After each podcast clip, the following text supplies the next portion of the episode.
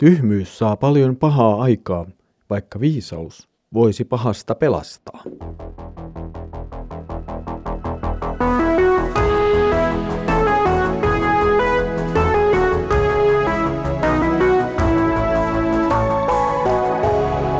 Kirjoitusten pauloissa. Tervetuloa taas mukaan Kirjoitusten pauloissa Raamattu-podcastin ääreen. Minä olen Mikko ja vuorossa on jälleen tuore päivän annos Saarnaajan kirjan jakeita. Edellisellä kerralla pohdimme viisautta ja sen rajoja ja merkitystä tässä maailmassa. Tänään teemme vertailua uudelleen viisauden ja tyhmyyden välillä. Luemme Saarnaajan kirjan kymmenennen luvun jakeet yhdestä seitsemään. Kuollut kärpänenkin saa voiteentekijän öljyn pilaantumaan, ja vähäinen tyhmyys voi vaikuttaa enemmän kuin viisaus ja kunnia. Viisaan sydän vie onnea kohti, tyhmän sydän onnettomuuteen. Suoralla tielläkin tyhmän ymmärrys pettää, puheillaan hän paljastaa tyhmyytensä kaikille. Jos hallitsija närkästyy sinuun, älä menetä malttiasi. Sävyisyys lievittää suuretkin hairahdukset. Pahan erehdyksen olen nähnyt auringon alla, virheen, joka on vallanpitäjän syytä. Tyhmyys on korotettu korkealle, mutta ylhäiset ja rikkaat istuvat alhaalla. Olen nähnyt palvelijoiden istuvan hevosten selässä ja ruhtinaiden käyvän jalan palvelijoiden tavoin. Tämä kymmenes luku aloittaa nyt jakson, jossa saarnaaja luettelee jälleen erilaisia sananlaskuja, joiden teemat saattavat sitten vaihtua hyvinkin yllättäen ja vähän ennalta arvaamatta oikeastaan. Kuitenkin kaikkien näiden sanontojen, sananlaskujen taustalla on se, mitä on sanottu jo aikaisemmin saarnaajan kirjassa. Nyt ensimmäinen sanalasku puhuu siitä, miten pieni asia voi pilata paljon suuremman asian. Viisaus ja kunnia ovat hyviä ja jopa tavoiteltavia asioita. Niitä yleisesti pidetään arvossa. Mutta samalla ihminen voi pilata ne vähäiselläkin tyhmyydellä. Toinen sanalasku puhuu siitä, mikä vie kohti hyvää ja siitä, mikä vie kohti huonoa. Viiseus ja tyhmyys asettuu nyt hyvin hyvin selvästi toinen toistensa vastakohdiksi. Tyhmä kulkee kohti omaa tuhoaan. Ja tyhmyys ei tässä nyt ole siis millään tavalla älykkyyden puutetta tai neuvottomuutta. Tyhmyys on tässä ehkä helpoiten määriteltävissä nimenomaan Jumalan pelon puutteena. Henkilö, joka ei tajua pelätä Jumalaa, kulkee kohti omaa tuhoaan. Viisas taas elää toisin. Hän pyrkii elämään elämänsä Jumalan tahdon mukaan, siis peläten Jumalaa. Kieli tai puhe ei ole mikään neutraali asia Raamatussa. Puhumiseen ja sen sisältöön ja luonteeseen liittyy monia monia opetuksia. Nyt saarnaaja ottaa esiin sen, että tyhmän puheessa näkyy hänen tyhmyytensä. Voiko tässä olla siis jotenkin niin, että sitä suu puhuu, mitä sydämestä löytyy?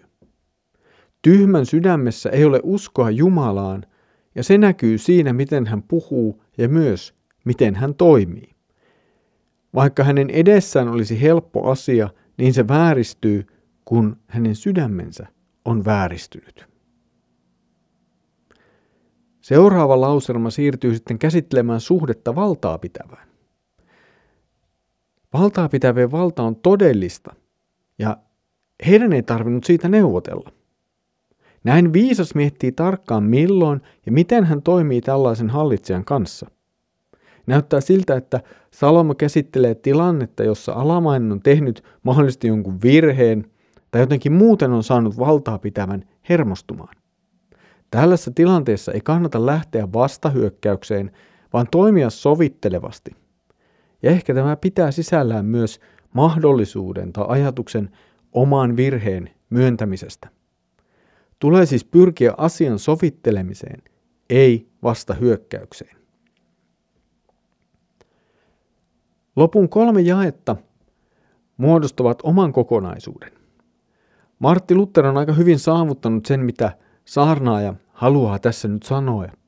Hän kirjoittaa, hän sanoo, ettei ole yllättävää, jos tyhmien vaatimus tai neuvo voittaa viisaat tai ne, jotka antavat hyviä neuvoja.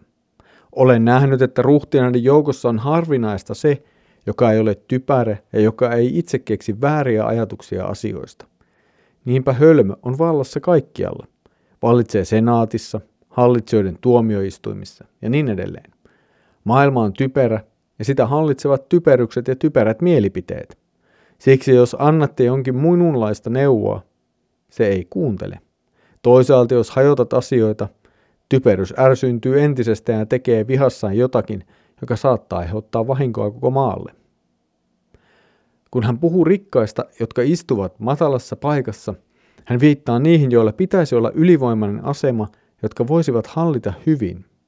Kun hän puhuu orjista, hän viittaa niihin, joiden pitäisi olla jonkun muun alla, aivan kun hän sanoisi, ne, joiden pitäisi olla jonkun muun vallan alla, ovat niitä, jotka näen hallitsevan ja olevan korkeassa asemassa, nimittäin orjia ja typeryksiä. Toisaalta olen nähnyt viisaampien ihmisten elävän köyhyydessä, jossa heillä ei ole juuri mitään syötävää. Kun te siis näette tällaisia kentaureja ja trasoslaisia hallitsevan, miehiä, joiden todella pitäisi palvella teitä, älkää hämmästykö, muistakaa vain, että näin maailmaa hallitaan.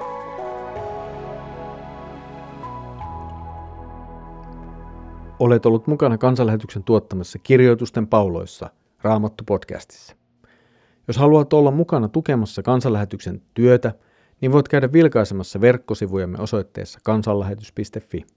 Tai jos haluat tukea erityisesti minun ja vaimoni tekemää työtä, voit käydä vierailemassa tuossa samassa osoitteessa kansanlähetys piste fi ja siellä suuressa mukana valikosta lähetystyö ja sen alla lähetit. Sieltä löydät meidät otsikolla Perhe maahanmuuttajatyössä Saksassa. Siellä voit liittyä renkaaseemme ja tukijaksemme. Tämän jakson ensimmäistä lausetta, tuota kuollut kärpänenkin saa voiteentekijän öljyn pilaantumaan, on historiassa käytetty puhumaan ja opettamaan myös seurakunnan opetuksen varjelemisesta. Näin ovat tehneet esimerkiksi ainakin kuudennen vuosisadan Ruspen piispa Fulgentius, neljänsadan vuosisadan kirjoitus nimeltä apostoliset konstituutiot ja jotkut muutkin.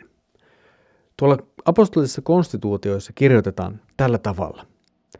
Kuolleet kärpäset pilaavat koko kattilan makeaa voidetta, ja kun kuningas kuulee väärää neuvoa, kaikki hänen alaisensa palvelijat ovat niin pahoja. Niinpä yksi rupinen lammas, jos sitä ei eroteta ehjistä, tartuttaa loputkin samaan tautiin, ja ruttoon sairastunutta ihmistä on kaikkien vältettävä, ja hullu koira on vaarallinen kaikille, joita se koskettaa. Jos siis laiminlyömme erottaa rikkojan Jumalan seurakunnasta, teemme Herran huoneesta varkaiden luolan. Pieni määrä vääryyttä tai väärää opetusta voi valitettavasti viedä koko seurakunnan aivan aivan väärään suuntaan, siis pois evankeliumista. Ja tämä on todella valitettavasti nähtävissä myös meidän päivinämme. On siis syytä olla hyvin tarkkana, syytä kuunnella tarkasti, mitä seurakunnassa julistetaan ja opettaa, ja todella miettiä sitä, mitä on kuullut ja mitä minulle on opetettu. Tämä tietenkin vaatii myös sitä, että meidän on itse syytä tuntea Raamattumme todella todella hyvin, lukea ja opiskella sitä tarkkaan. Nimittäin lopulta, voisi sanoa, että ehkä ainoastaan lopulta, hyvä Raamatun tunteminen suojelee meitä useimmilta vääriltä opetuksilta ja niihin hairahtumisilta. Siis se, että tunnemme hyvin Jumalan sanan, suojelee meitä ja pitää meitä kiinni aidossa evankeliumissa. Aina siihen päivään asti, kun Herramme tulee ja hakee meidät taivaan kotiin. Tässä oli tämänkertainen Kirjoitusten pauloissa Raamattu-podcast-jaksomme. Seuraavalla kerralla jatketaan käytännöllisen viisauden parissa. Siitä siis seuraavalla kerralla. Mutta nyt Herramme Jeesuksen Kristuksen armo, Isä Jumalan rakkaus ja Pyhän Hengen osallisuus olkoon sinun kanssasi. Aamen.